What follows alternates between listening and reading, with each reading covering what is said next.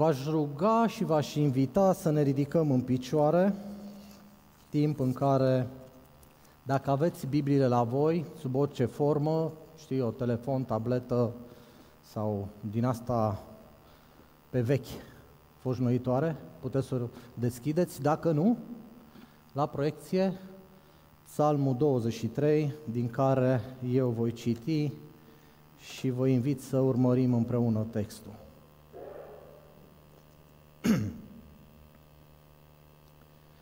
Domnul este păstorul meu, nu voi duce lipsă de nimic.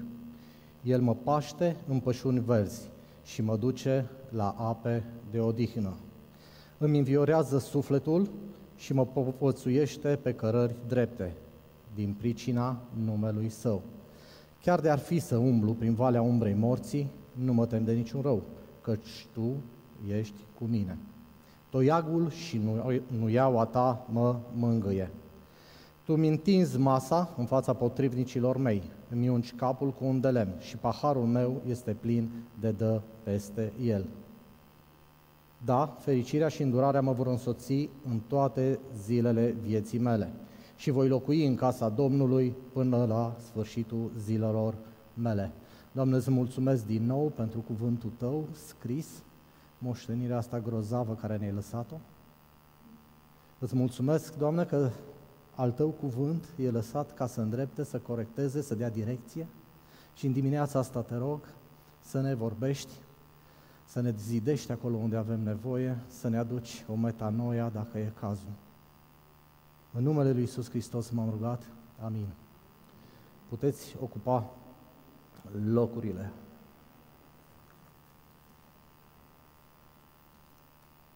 Psalmul 23. Un psalm arhi cunoscut. Dacă, dacă cumva frecventezi adunările lui Dumnezeu sau orice altă formă de biserică, de mult timp, cu siguranță ai auzit psalmul ăsta, predicat sau, dacă nu, cel puțin cântat. Dacă nu frecventezi prea des adunările lui Dumnezeu, cu siguranță totuși poate ai avut ocazia să-l auzi pentru că e foarte des folosit la serviciile funerare. Pentru mine nu e un psalm trist, e un psalm al veseliei, pentru mine personal. Și e un psalm al veseliei pentru că eu cred că David l-a scris într-o perioadă bună a vieții lui. De ce zic că eu cred? Cercetătorii Bibliei sunt în două categorii. Unii care zic că, știți că multe uh, din scrierile Bibliei sunt datate exact, perioada în care au fost scrise sau psalmii sau proverbele și îi se atribuie autorului exact perioada de timp din viața lui în momentul în care s-a scris. Despre Psalmul 23 nu se știe exact când a fost scris și sunt două categorii de cercetători al Bibliei care unii zic că probabil David l-a scris când era la bătrânețe și s-a apropia să treacă la cele veșnice și alții care spun că David l-a scris în perioada lui de tinerețe, când era păstor și lucrurile mergeau bine.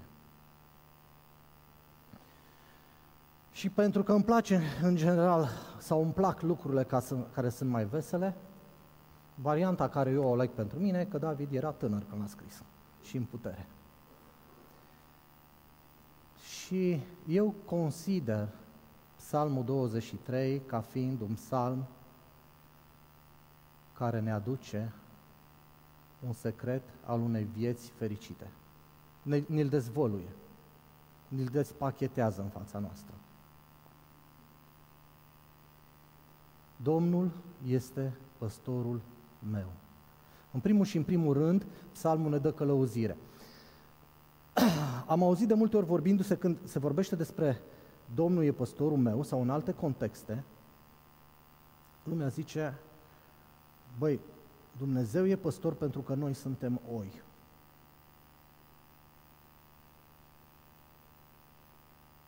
Și atunci, întreaga imagine e proiectată spre noi. De la Domnul e păstorul meu, povestim de ce fel de oi suntem noi.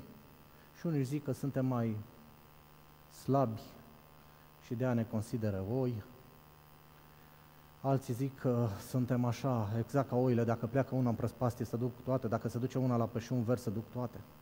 Eu cred că nu prea are legătură cu asta, eu cred că are mai multă legătură cu blândețea. Hristos e mielul lui Dumnezeu.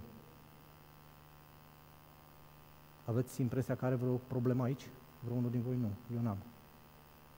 Eu cred că e cel mai deștept din tot universul. Și e comparat cu mielul lui Dumnezeu pentru blândețe. Și psalmul ăsta vorbește despre Dumnezeu ca un păstor, un Dumnezeu care ne călăgăuzește și ne aprovizionează atât material cât și emoțional. Nu? Citim împreună?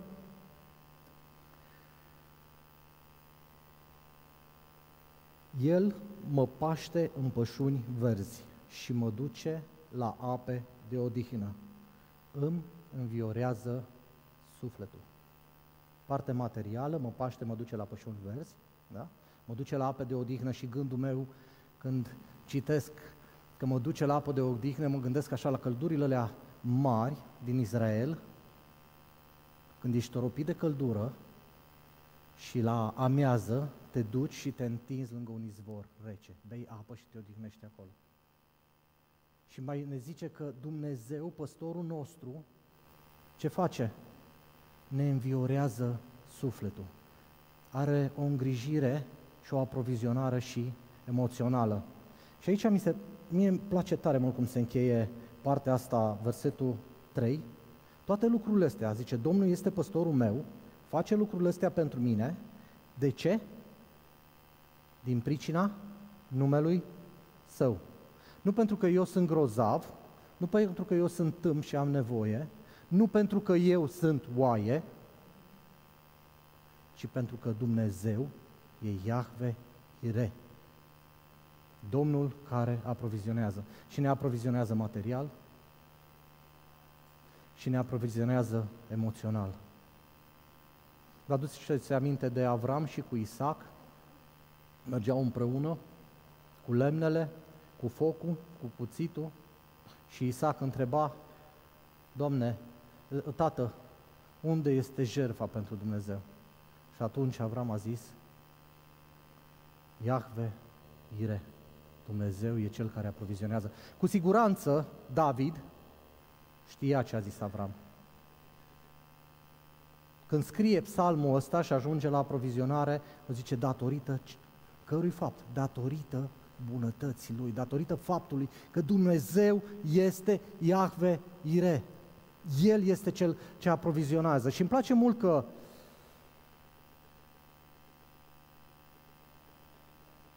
El este păstorul. El este care se, cel care se îngrijește de toate lucrurile. Aprovizionare materială. Știți că stătea Iisus cu ucenicii și ei aveau întrebări așa și se gândeau la viitor, la cum vor fi lucrurile și el le zice, bă, dar de ce vă îngrijorați de ceea ce veți purta? Uitați-vă la crini. Nu torp, nu țes. Și vă zic că în toată splendoarea lui, Solomon, n-a fost îmbrăcat atât de frumos. Și nu pot să citesc versetul ăsta fără să mă gândesc la celălalt care zice căutați întâi de toate împărăția cerurilor și și toate restul vor veni după aia. E un principiu aici. E un principiu de care ar trebui să ținem cu toții cont. Doamne, dacă îmi dai 100 de mii de euro, o să evangelizez tot orașul. O să fac un site super șmecher, o să fac pliante, o să pun benere prin tot orașul, o să angajez tineri și oameni care să meargă să le împrăștie. Așa merg lucrurile. Nu prea merg așa. Domnul este cel care aprovizionează, dar sunt niște principii. Fă tu primul pas și după aia vine Dumnezeu și îți face. Uitați clădirea noastră. Acum un an nu aveam aproape nimic. Vorbesc de aici, de la sală încolo. Am făcut primii pași în credință și Dumnezeu a aprovizionat. Și ne-a aprovizionat material, și nu numai material. În clădirea asta, în ultimul an, am putut să văd minuni de tot felul. Și nu am cum să vin și să mă uit și să nu mă bucur de minunile care le face Dumnezeu mereu. Uitați-vă în spate. Nu știu dacă v-ați uitat în ultimul timp la balconul ăla. Arată grozav și asta e o minune. Țineți minte, nu de mult erau niște cărămizi pe acolo. Asta e felul în care Dumnezeu se îngrijește. Uitați-vă la clădire pe afară. E în întregime aproape zugrăvită. Mai avem o foarte mică parte din spate și aia datorită vremii. Dumnezeu aprovizionează. Dumnezeu se îngrijește. Fă tu primul pas și El vine după aia.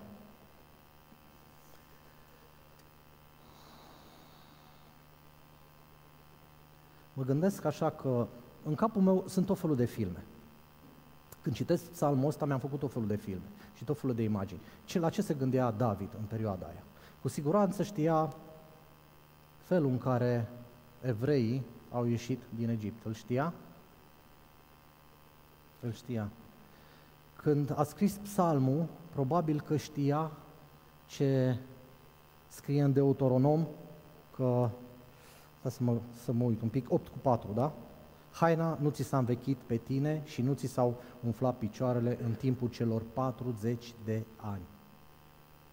Nu, haideți să ne gândim un pic. Eu am 40 și ceva de ani.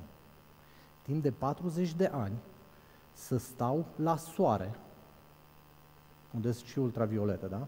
Nu-mi schimb haina de pe mine, umblu în căldură prin deșert și picioarele nu mi se umflă și haina nu mi se decolorează și nu mi se rupe de la soare.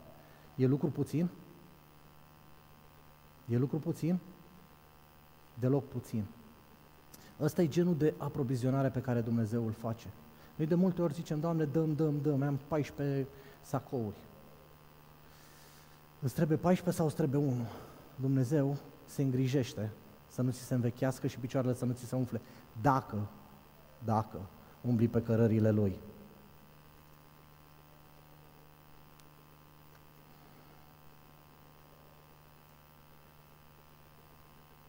Păstorul ăsta bun înviorează sufletele. Pentru că Iisus zicea, îl cita din Vechiul Testament, omul nu trăiește numai cu pâine, ci și cu orice cuvânt care iese din gura lui Dumnezeu. Stau și mă minunesc câteodată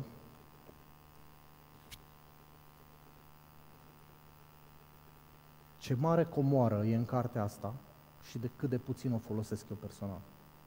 Eu mă minunez de mine câteodată. Și de câte ori o citesc și de atât câte ori mă uit asupra ei, sunt încântat de felul în care Dumnezeu îmi vorbește.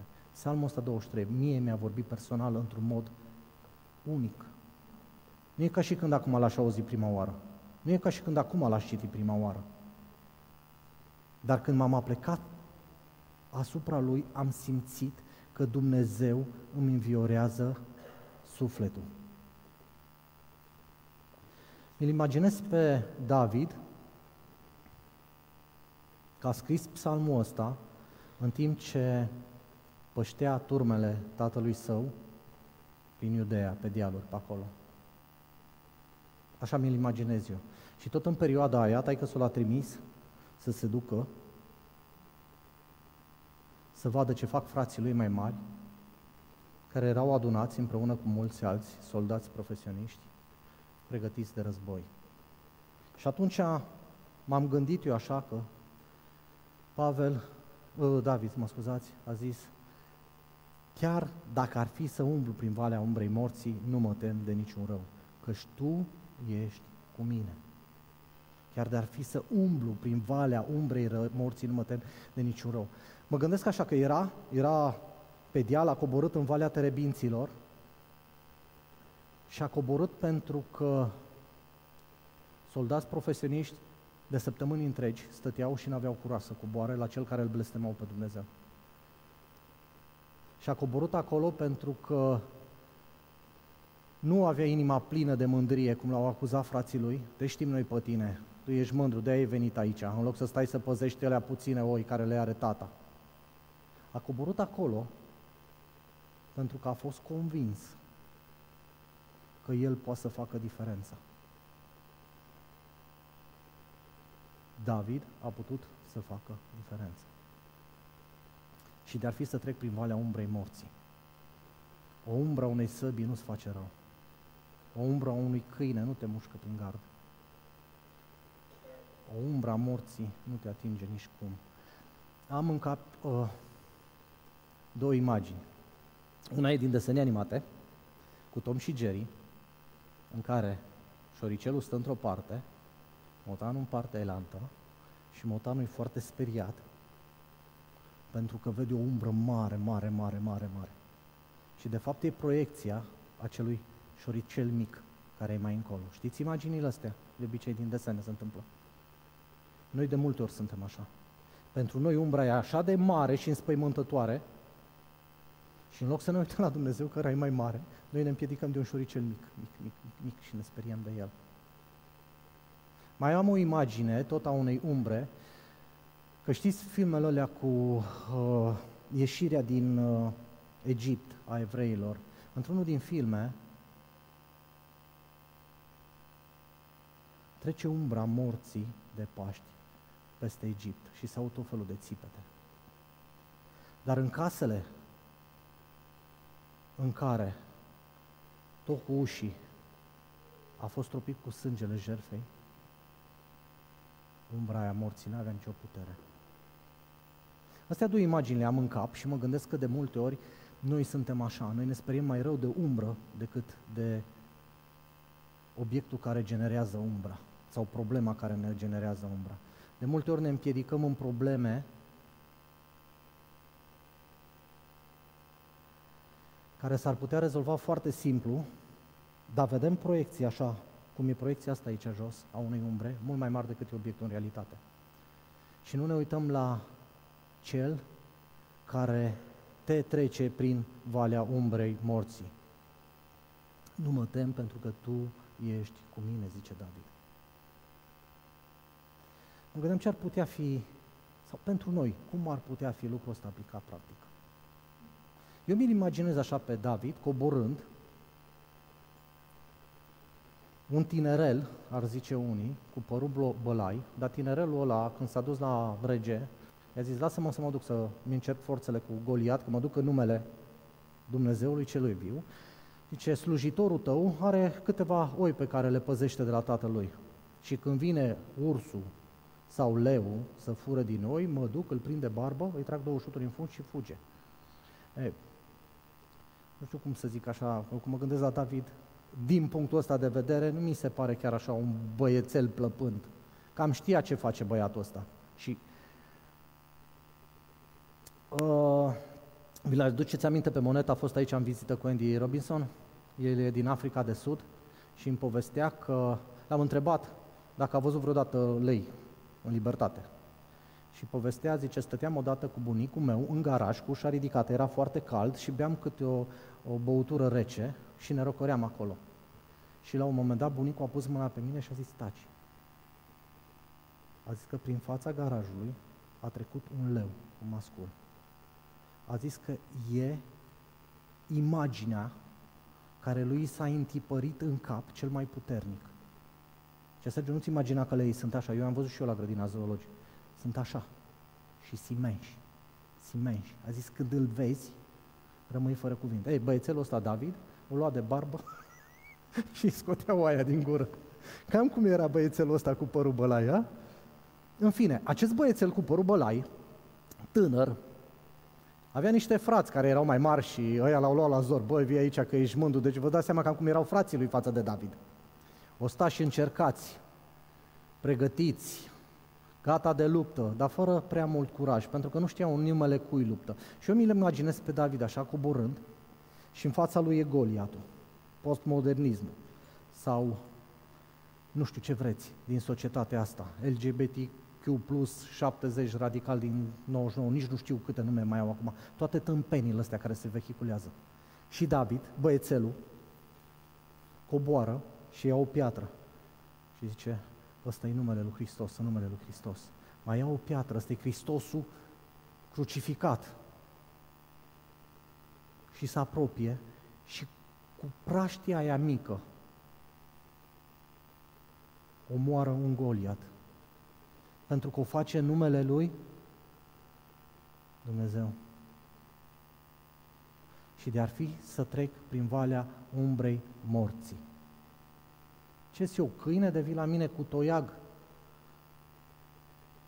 Știți că așa i-a zis Goliat.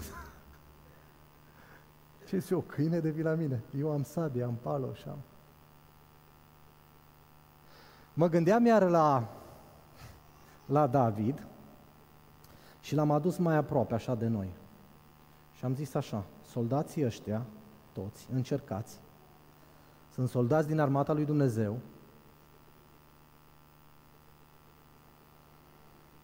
care merg la întâlnirile de rugăciune pentru evangelizare, zic eu, care merg la întâlnirile de rugăciune pentru ecumenism, pentru a ne aduna împreună toate bisericile, care se roagă de ani și ani de zile.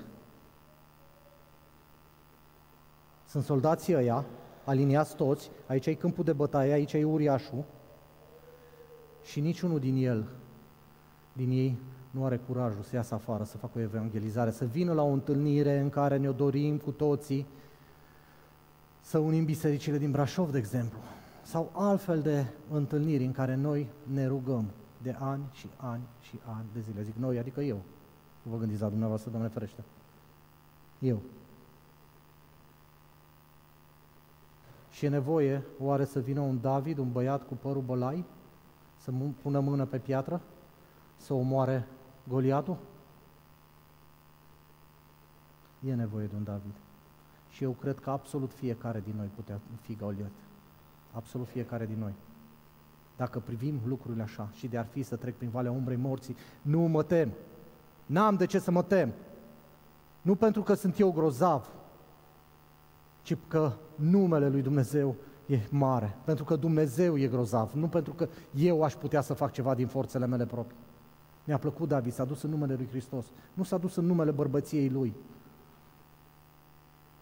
Cine e acest necircumcis să-și bată joc de biserica lui Hristos?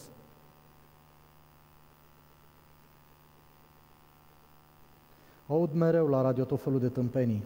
La televizor am început să mă uit din ce în ce mai puțin.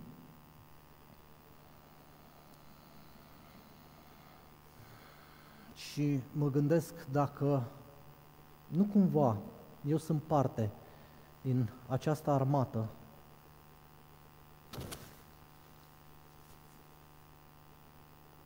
care folosește diazepanul credinței.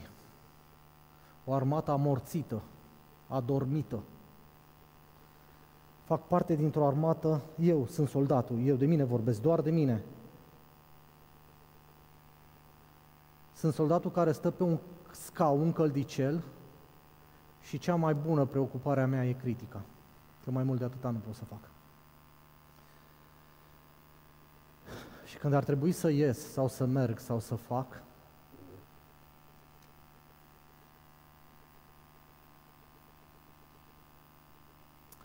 toiagul tău și nuiaua ta mă mângâie. Un păstor care stă sprijinit în toiag, un Grigorescu dacă vreți, da? Așa? De aici zice că mai avea și o, o nuia. Uh, comentatorii Bibliei zic că un noia, cu uh, acel baston care avea un cârlig la capăt, scoteau oile când erau în, uh, în boschet sau în apă căzută, le prindea de gât și le trăgea afară, și cu noiaua cumva le dădea o direcție. Eu nu pot să mi-l imaginez pe Dumnezeu așa că îmi dă cu nuiaua. Ei, nu puteam eu ieri, că azi pot să-mi imaginez foarte bine lucrul ăsta. Câteodată îmi dă de bine în face. Dar mă gândesc la toiagul lui Dumnezeu ca la toiagul care l-a folosit Moise când a despicat marea. Dar cu toiagul, marea s-a despicat. Imaginați-se așa. Se zice că au ieșit peste 2 milioane din Egipt atunci. Erau toți cu cățel, cu purcel, cu copii, cu lucruri care le-au luat de pe la evrei, nu? Le-a zis că fiecare au luat de prin case tot ce au putut și au plecat. Și în spate, în spate, în galop, vine armata egipteană. În față mare, în spate armata egipteană. Toiagul ăsta, pe care eu mi l-am imaginat zilele astea, a fost toiagul cu care Moise a deschis marea. Ei au trecut prin mare Toți au trecut prin mare, ca pe uscat. Și când au ajuns pe partea cealaltă,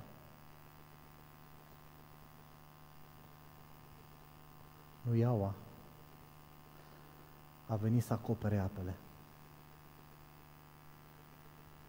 Cum ar fi? Doar mă gândesc.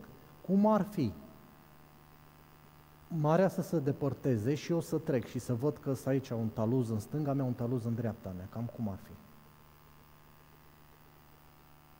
Cred că ai așa un pic inima cât un purece. Că n-ai cum. Doar trebuie să fii, nu știu cum, ca să nu-ți fie frică. Dar și de ar fi să trec prin valea umbrei, nu mă tem. Asta e imaginea care îmi place mie. V-aș invita ca fiecare din dumneavoastră să visați la toiagul și la noiaua lui Dumnezeu, cum vreți.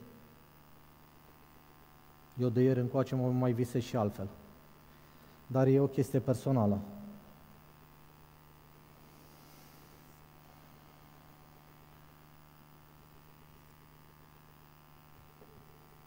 E o rețetă a unei vieți fericite, Psalmul 23. Călăuziți de Dumnezeu, nu te abate nici la stânga, nici la dreapta, du-te înainte pe caia Lui. E o rețetă a unor soldați învingători, Psalmul 23. Și merge mai departe, așa de frumos și zice așa. Tu îmi întinzi masa în fața potrivnicilor mei. Îmi ungi capul cu un de lemn și paharul meu este plin de dă peste el. De fapt, așa, așa am vrut să intitulez predica de azi. Tu îmi întinzi masa în fața potrivnicilor mei. Cine sunt potrivnicii mei? Diazepanul ăla spiritual? Comoditatea mea? Prioritățile puse aiurea? Mândria mea? Aroganța mea? Nesimțirea mea?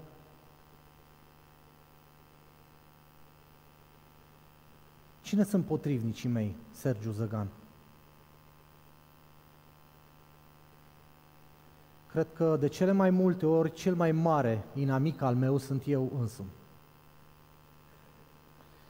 Nu știu pe altcineva care să poată să facă mai mult rău în jurul lui și care să reușească să încreeze insomnii așa cum sunt eu. Nu știu pe altul mai mare ca asta. Sunt cel mai mare inamic al meu. Și mă bucur tare că sunt unicul din sală.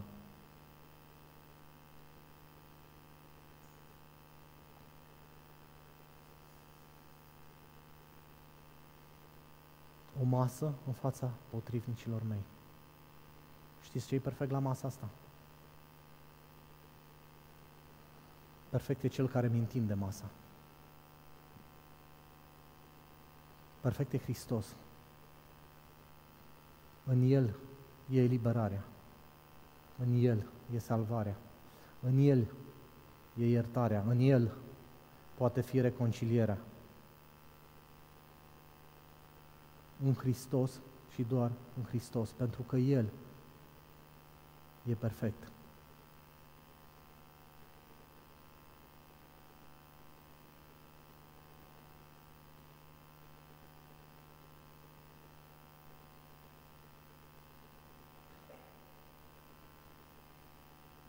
E o masă abundenței. 40 de ani de umblat prin deșert. Haina nu s-a învechit, picioarele nu s-au umflat și mana a fost din abundență în fiecare zi. Ce îmi place la mană și la imaginea asta cu mana e următorul lucru.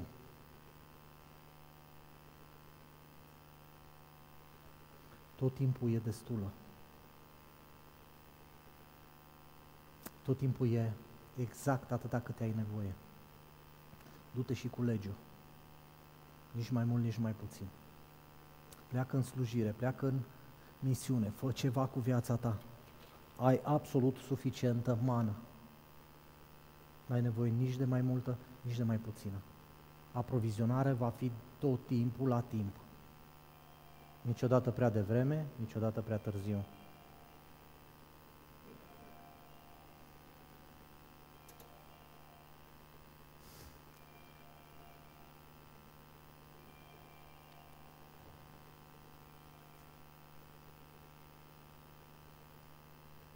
O masă a adorării. Cina cea de taină. Ultima cină pe care Hristos a luat-o cu apostolii. Ce masă grozavă! Ce masă grozavă! Cum i-a învățat să-și spele picioarele unii altora. Cum i-a învățat să ia pâinea și paharul și să facă lucrul ăsta în pomenirea lui.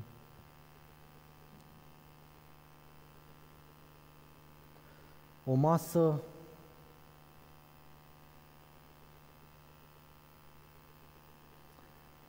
o masă amintirii. Binecuvântând pâinea și paharul, a zis, faceți lucru ăsta în amintirea mea.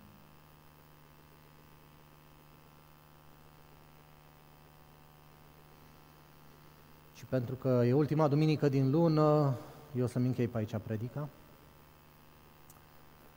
Denis, dacă sunteți pregătiți, mai e și o masă a bucuriei. Faptele Apostolilor 4 cu... Nu, Faptele Apostolilor 2 cu 46.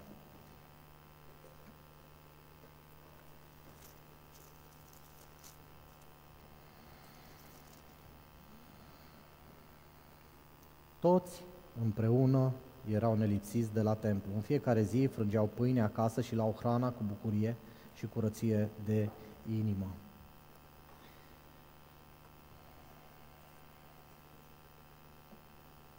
Mă bucur că putem avea ocazia de a sta împreună la masă azi.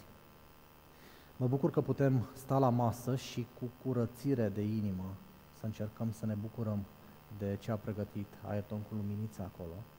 Mă bucur că putem sta la masă și avea părtășie unul cu altul, dar totodată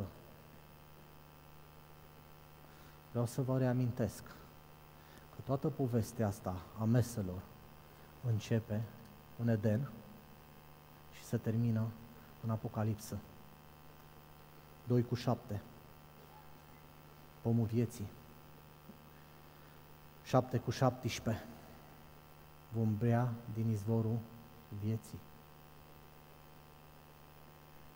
Matei 26 cu 29. Vom bea din vinul cel nou. Noi, creaturile care am fost rebeli, într-o zi vom sta cu Dumnezeu și Dumnezeu ne va servi la masă. Și vom mânca din pomul vieții pe care El ne va da. Vom bea din izvorul vieții. Vom gusta din paharul cel nou. A fost odată un misionar care s-a dus la tribul Auca, un trib de canibali. Profetic, în jurnalul lui, pe ultima pagină, a scris așa. Înțelept este acela care nu renunță la acele lucruri pe care oricum le va pierde într-o zi, folosindu-se de ideea că pierzi doar ceea ce trebuie să pierzi ca să-ți rămână doar ceea ce trebuie să îți rămână. Ca să-ți rămână ceea ce trebuie să îți rămână. Strângeți-vă cu mori în cer. Acolo, nici molile, nici altceva nu vi le vor putea strica. Să dea Dumnezeu să reușim să facem din viețile noastre o rețetă a fericirii, să o trăim așa. Să dea Dumnezeu să reușim ca niște adevărate eroi să coborâm în Valea Terebinților și să ne înfuntăm Goliatul nostru. Pentru că niciodată, niciodată nu vom face lucrul ăsta singur. V-aș invita să vă ridicați în picioare?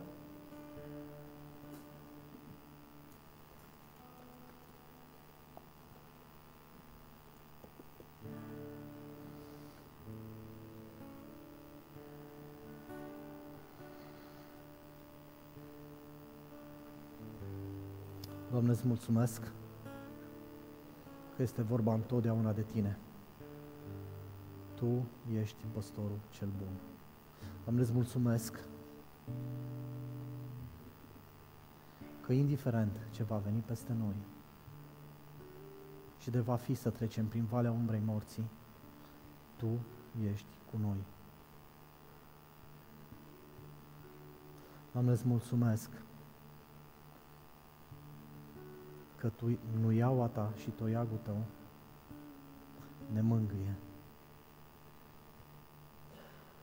Și, Doamne, îți mulțumesc că Tu ești Cel ce întinzi masa. Pentru că Tu ești perfect, nu noi. Doamne, îți mulțumesc că ne-ai dat atât de mult har, Doamne,